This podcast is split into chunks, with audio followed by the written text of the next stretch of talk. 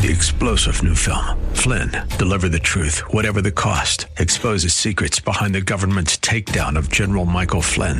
Flynn knew what the intel world had been up to. He ordered the first audit of the use of contractors. This set off alarm bells. He told the truth. He was the most dangerous person for Donald Trump to hire. They had to get rid of Flynn. Flynn, deliver the truth, whatever the cost. Available now. Watch it today. Go to salemnow.com. Salemnow.com.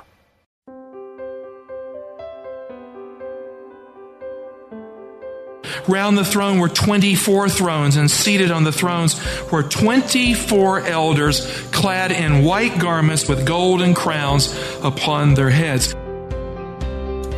That is Pastor Michael Oxentenko, and this is Reaching Your Heart, the 24 Elders. Sounds like a very exciting broadcast today, and the first portion of this message will be brought to you here in just a moment.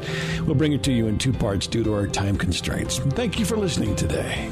Here at Reaching Your Heart, we believe that God answers prayer. If you need prayer, please call us today at 888 244 HOPE. That's 888 244 4673. Stay tuned at the end of today's broadcast. I'll have information on how you can attend the worship service in person if you would like. You can also attend anytime online at reachinghearts.org slash video. That's reachinghearts.org slash video. Let's get underway with today's message from Pastor Michael Oxentenko. It's a part of the Revelation series, and you can find it online at reachingyourheart.com. It is entitled The 24 Elders. Here's Pastor Mike. Neil Armstrong once said, Mystery creates wonder, and wonder is the basis of man's desire to understand. In the book of Revelation, there are mysteries that are not meant to be mysteries forever. The collage of symbols, images, and heavenly visions are meant to drive us to the Bible so we can decode the mysteries with the Holy Spirit's help. In Revelation 1, John sees a vision of Jesus with seven stars in his right hand, and he sees Jesus walking in the midst of the seven lampstands. In Revelation 1:20, Christ says that the seven stars and the seven lampstands are a mystery, and then immediately he explains what they mean so that there is no mystery to the person who's reading, the person who's engaged in the prophecy. In Revelation 10 2, an angel comes down from heaven with an unsealed book in his hand. In fact, it is the unsealed book of Daniel that was unsealed in the year 1798. And in Revelation 10 7, the time for the fulfillment of the mystery of the gospel is announced so men and women can be ready for the coming of Jesus Christ. You see, heaven does not want men and women here or anywhere to be in the dark as to the mystery of the gospel. It is to be revealed. In Revelation 17, 5, John sees a woman riding a scarlet beast with seven heads and ten horns. And on her head is the name of mystery. And then in Revelation 17, verse 7, the angel says to John in clearest terms, Why marvel? I will tell you the mystery of the woman and the beast with seven heads and ten horns that carries her. I mean, friend, God did not give us the book of Revelation so we would not have a clue. He did not bring Christ in the vision to John to reveal the future, his presence in time, so we could just guess at what the Bible means and have no sense of what it really means. Friend, the book of Revelation is a revelation of Jesus Christ, and a revelation, it literally means an unveiling. We can understand the mysteries of God through the Holy Spirit. There's no missing it here. God wants you to understand divine mysteries. Based on these examples, we should not run from topics that are hard to understand. How many of you like coming to church and just hearing fluff, easy stuff? No, just tell me something makes me feel good in my sin so I can go home and keep sinning. I mean, we don't want that, do we? We want the meat of the Word of God, the hidden manna, the stuff that helps us grow up into God and live for God forever. And, you know, to do that, we've got to plumb the mysteries of the Word of God. With the help of the Holy Spirit, we must study our Bibles deeply if we are to get the hidden treasure that is there. And so God is in the business, friend, of growing our faith, of deepening our lives so that we can know God as He really is. With that said, this morning, we are going to take a focused look at what many Christians consider to be a mystery in the book of Revelation. And when we are finished looking at the evidence behind the mystery, we're going to understand what the 24 elders are. So let's start with the big question. Who are the 24 elders in the book of Revelation? Have you ever wondered what that is? You ever wonder who they are? Well, today we're going to dig deep to find out. The mystery of the 24 elders who sit on thrones around God's throne is first introduced in the vision in Revelation 4, verse 2 and on. So let's just take our Bibles and go right there. The Bible says, After this I looked, and lo in heaven, an open door. Revelation 4, 2, verse 1. After this I looked, and lo in heaven, what kind of door? An open door. Have you ever thought heaven had a shut door for you that you just couldn't get up there? All your prayers, all your attempts, that try as you might, you're just going to be left out. Have you ever felt that way? Now look, we read in this verse, I looked in heaven and there was an open door. And the first voice which I had heard speaking to me like a trumpet said, now that's the voice of Jesus. It says, come up hither and I will show you what must take place after this. At once I was in the Spirit, and lo, a throne stood in heaven, and one seated on the throne.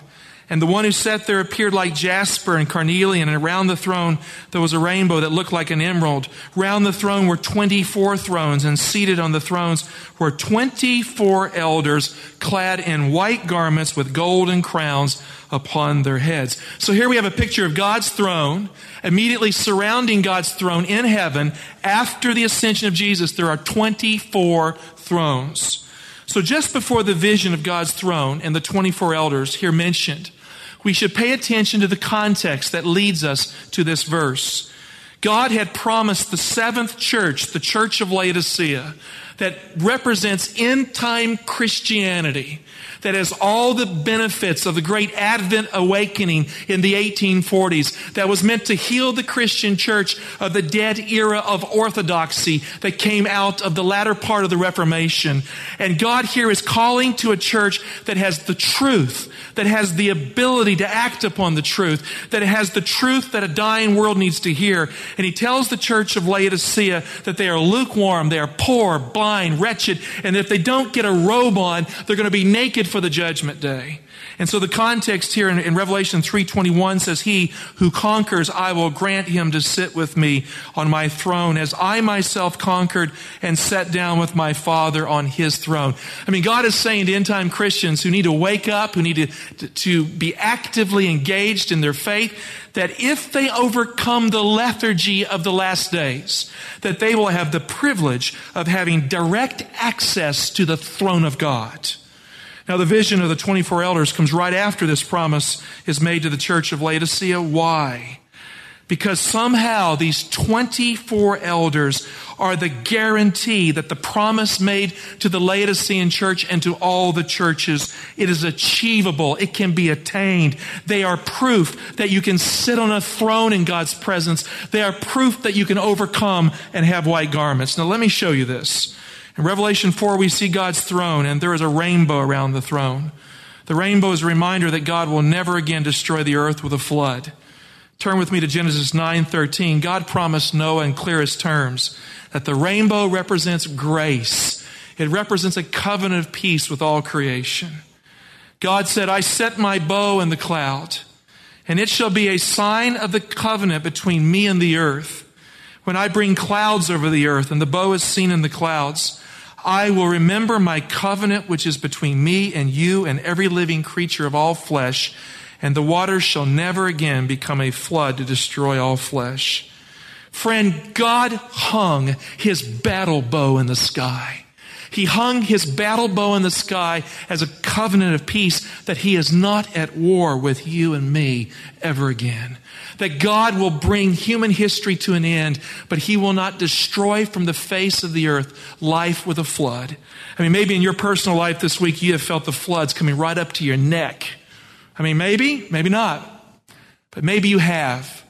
And maybe the flood, which is a metaphor for evil out of control, is out of control in your life, this rainbow of promise means that the flood cannot drown you. You will not sink into the waters. You will not be overcome by evil. God is able, friend, to save you and to put you in a boat of grace and to float you over the flood and to bring you to the land of promise.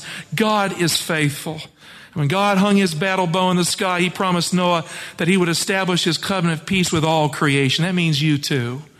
The rainbow is a symbol of God's mercy for the whole created order, including the animals. He said, What do you mean, Pastor Mike, including the animals? Now, my little son was in school about 10 years ago. He's not little anymore, he was then. And the teacher from a Reformed tradition, very wonderful Christian lady that we love dearly, she's a fine Christian. She was talking about how Jesus didn't die for the animals. Your little dog and your little cat aren't going to heaven. Went 30 minutes like this. And she was sincere in that belief. My son stood up and quoted Psalms 36, verse 6 God saves man and beast. And, and if you read the psalm, it's really talking about the rainbow and the clouds the promise made to the whole created order. I don't know about you. I think when God comes back and he takes us to heaven at the end of the millennium, there is going to be a renewal of all things. And I believe God's going to reach back in the past and he's going to see that dog, that cat. He's going to see that dinosaur that needs to be calmed down. And he's going to find a place in that created order for them. The book of Hebrews, I mean, not the book of Hebrews, Romans 8 says the creation groans, waiting the revelation of the sons of God. I mean, I don't know about you, but if you had a chance to save a precious kitty cat that is dear to your heart for eternity, would you not do it? Well, why do you think God wouldn't do it? We do not know the mind of God. We cannot presume upon it. But friend, the rainbow of promise is a covenant of peace with all creation. This picture of God's throne with 24 elders and a rainbow, an emerald rainbow, is taken from two places in the Old Testament that contribute to the pictures we see here in Revelation 4 and onward. And the first picture is found in Exodus 24. When God led Israel out of Egypt, God came down from heaven. He spoke his law in fire out from the, from the molten mass of what had become Mount Sinai. It was lava talk with lots of lightning all around. And everyone was scared to death except Moses. You see, Moses had come to know that God is a God of love. Yes, he has awesome power. Yes, his, his glory can consume sin in an instant, but he loves the sinner. Knows, Moses knew that. he said, There's nothing to be afraid of. God has come so that what you are afraid of, literally, his fear in the Hebrew will be upon your faces so you will not sin. He wanted the fire to stick to our lives, but the people ran away from the fire of God's glory and they begged Moses to not let God speak to them face to face lest they die. Maybe that's happened to you in life. You've come that close to God. His glory has been manifested and you just pull back because you don't want God to talk to you face to face. Friend, to live, we must come into the presence of God. The door must be open. We must bow down. We must see the living God by faith. God thundered the Ten Commandments from the top of the mountain, and the people heard it with thunder and lightning, and they were shaking in their shoes in the presence of God.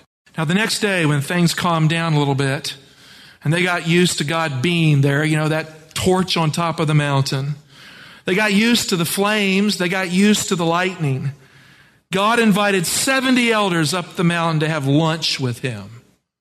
Did you know that? He said, Come on up and let's have a picnic. That's right, lunch.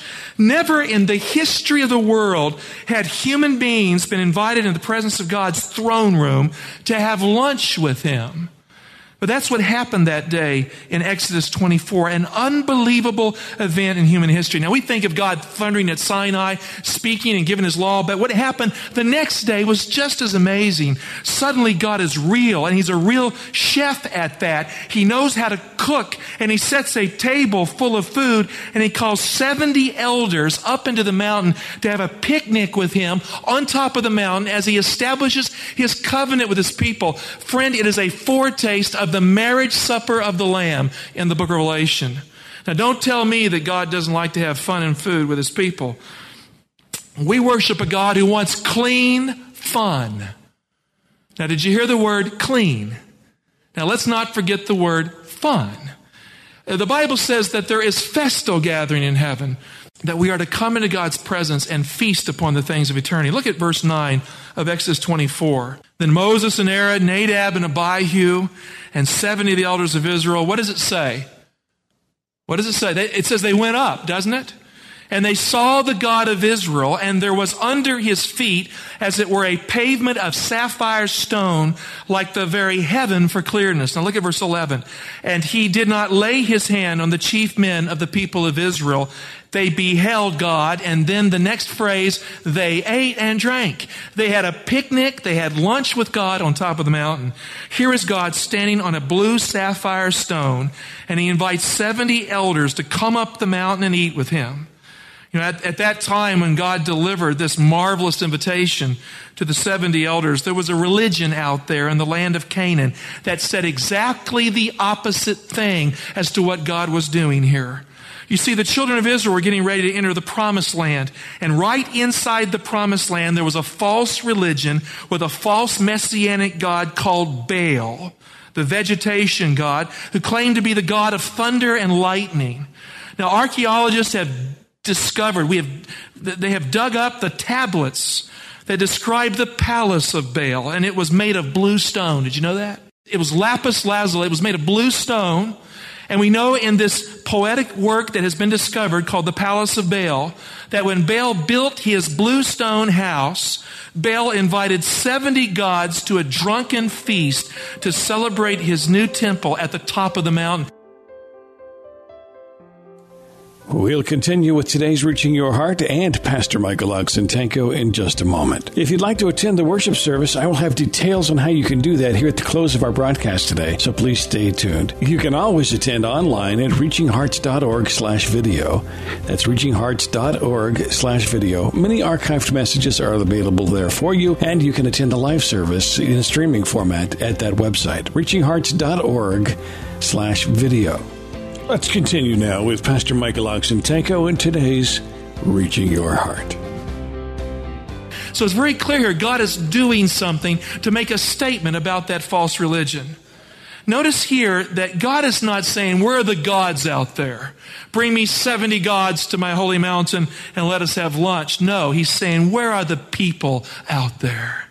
Where are the elders of my people? Bring those people into my presence. You see, the God of the Bible is a personal God. He's not a God that draws a line and says only the important people can come up into the mountain. He's a God who invites the nobodies and the nothings, the people who have come out of captivity. He's the person who recognizes worth in a human soul that no one else will recognize. And he says, it's time to have lunch on the mountain. Bring the 70 elders of Israel who have been in Egypt. Bring them up into the mountain and we need to eat together. Friend, God comes down on the top of Mount Sinai to have a personal relationship with his people. At Sinai, God has something to say. And He is saying that I desire fellowship with you. I desire to know you. So, what does God do here to reveal the truth? God invited these 70 human beings into the throne room of the universe to have a meal with Him. And from the sapphire stone throne, God carved out two tables of sapphire stone and gave to Moses the Ten Commandments. Now, how do we know that? In Exodus 24, God says, Come up to me, and I will give you luchot ha'evan, tables of the stone. We have the definite article and the object of the construct chain to show that the stone in the immediate context, which is the blue sapphire stone, is the source of the Ten Commandments. We can later learn in Ezekiel 126 that when this sapphire stone is seen again, it is nothing less than the throne of God. From the book of Exodus, it is clearly taught that the commandments came from the stone, and they are the word and the commandment. That God's word is based on a heavenly truth that is true blue. It's no accident that ancient Israelites were commanded to put a tassel at the four corners of their garments to remember all of God's commandments, and that tassel was blue. Ezekiel 126, and above the firmament, over the heads of the living creatures was the likeness of a throne, in appearance like sapphire, and seated above the likeness of a throne was a likeness, as it were, of a human form. Just like the vision of God in Revelation 4 that John saw, God is here in the vision of Ezekiel sitting on his throne. And this is the second source for the picture we see in Revelation 4. In verse 27 of Ezekiel 1, we see the vision of God and the rainbow, and it's right there, just like John saw. Go down to verse 28. Like the appearance of the bow that is in the cloud on the day of rain, so was the appearance of the brightness round about. Such was the appearance of the likeness of the glory of the Lord. And when I saw it, I fell upon my face and I heard the voice of one speaking. I mean, when you see that rainbow, the emerald rainbow, and God is sitting on his sapphire throne, And you realize that that represents moral authority, that God's Ten Commandment law came from it. If you stand before God's throne as a sinner, friend, there is a fearfulness that settles upon the soul. So, what is it that covers the throne of God that represents His law? It is a rainbow of grace, a rainbow of favor. Friend, we are to come to God as we are. We are to bring our sins into the presence of God and confess them. We are to be grateful that God's grace is what overshadows His law and that in Jesus we can approach the living God. The emerald rainbow of promise that encircles God's throne is the sign of peace and grace and it represents the glory of God. Now, a few years back, you realized that many of you remember, in fact, that an arsonist burned our church property down. You remember that? 2007? Just burn the thing to the ground. And just shortly after that, I received a telephone call from one of our members here. I said, Pastor Mike, you know, this awful storm that was potentially a, a tornado ridden storm has just gone through here and it's black in the clouds, but there is a rainbow that is of massive size overshadowing the church property. So I got in my car, I sped down there, I took a photograph of it. I had never seen anything like it. This magnificent rainbow right over the burned out house. Maybe in your life you're struggling with things that are bigger than you. Maybe your future, your hopes have been burned out. Maybe you don't see how you can make sense out of the circumstances of your life. I want you to imagine with me what is true here today that from east to west, over the horizon of your life, there is a rainbow of promise, an emerald rainbow. It is the promise of God that He has hung His battle bow in the sky and He is not at war with you. And if you come to God in Christ, you are under the protection of the everlasting covenant. Friend, that is the truth we see in the vision of Revelation 4. Now, what's so amazing in the Bible is this, in this picture we saw of Exodus 24 the very first time and place in the Bible where God's throne is revealed at Mount Sinai, God invites 70 human beings, 70 sons of Levi who had been in captivity. He invites them up the mountain to have lunch with him. Who would have thought that God was like that? Now, I wonder what they ate. You have any idea? Not Taco Bell, okay? Come on, let's get real here. Manna? Manna means what is it? Well, they may have eaten what is it up there. Well, they were happy, and I'm sure it tasted good. The real picture of God and the 70 elders on Mount Sinai is the best clue to the identity of the 24 elders in Revelation 4. The 70 elders were ordinary men who had lived in captivity in Egypt, and they were rescued by God from captivity, and they were invited up the mountain to dine with God before his sapphire throne. The heavenly scene in Revelation 4 resembles the banquet hall on Mount Sinai. Let's look at verse 4 of Revelation 4. Round the throne were 24 thrones, and seated on the thrones were 24 elders, clad in white garments with golden crowns upon their heads. Now, we have clues here that seal the deal, indicating who these 24 elders are. So let's just go through the four clues. Clue number one there are 24 thrones before God's throne in the heavenly vision. Now, why is the number 24 used here? It just so happens that there were 24 divisions of the Hebrew priesthood assigned to the Jewish temple. So it matches what occurred in the temple from the time of Solomon to the time of Jesus. Every month, two divisions of the sons of Levi, which was the priestly tribe, they served in the temple for two weeks and then another division for another two weeks. So two for each month. It added up to 24. There were 24 divisions of the Hebrew priesthood. And we have proof of this in the Bible. Turn to 1 Chronicles 24 verse 1. The Bible says the divisions of the sons of Aaron were these.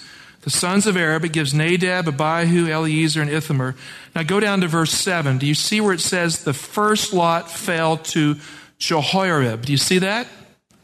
The second to Jedaiah. It's describing the 24 divisions. Now go all the way down to verse 18. The 23rd, Delaiah and the 24th to Maaziah. Now you'll notice that the eighth division is the division of Abijah. There were 24 divisions, the Hebrew priesthood, that were appointed to pray and minister in the temple for the people. Now, when you read the Gospel of Luke, in Luke 1 5, John the Baptist's father was serving as the eighth division of Abijah when the angel Gabriel appeared to him at the altar. That would have put him somewhere in the fourth month. With that information, you can figure out that Jesus was born in the middle of the seventh month at the Feast of Tabernacles. Christ tabernacled among us in the fall based on, on this insight. So the divisions here are really important in understanding Bible truth. Now, in the book of Revelation, the heavenly counterparts to these 24 divisions of the Hebrew priesthood, they're not called priests at all. You would expect them to say, well, here's Jesus and here's God and here's 24 priests. But it doesn't say that. Even though they look like priests in many ways, they are simply called 24 elders. So we ask the question, why are they pictured here as elders instead of fully credentialed priests? 1 Timothy 2:5 has the answer. The Bible says, For there is one God, and there is what? One mediator between God and man. What does it say? The man Christ Jesus. Friend, Jesus Christ is the only one who can represent you before the Father. Amen. That will conclude the first portion of the 24 Elders. Today's Reaching Your Heart. We would really love for you to be a part of our worship service. It's held every Saturday at 11 o'clock. That address is 6100 Brooklyn Bridge Road, Laurel, Maryland, 20707. 6100 Brooklyn Bridge Road. Laurel, Maryland, 20707. Or if you're more comfortable, you're certainly welcome to watch online at reachinghearts.org slash video. reachinghearts.org slash video. The live broadcast will be streaming and available for you on that website, reachinghearts.org slash video. Thanks for listening, and we do pray that God is reaching your heart.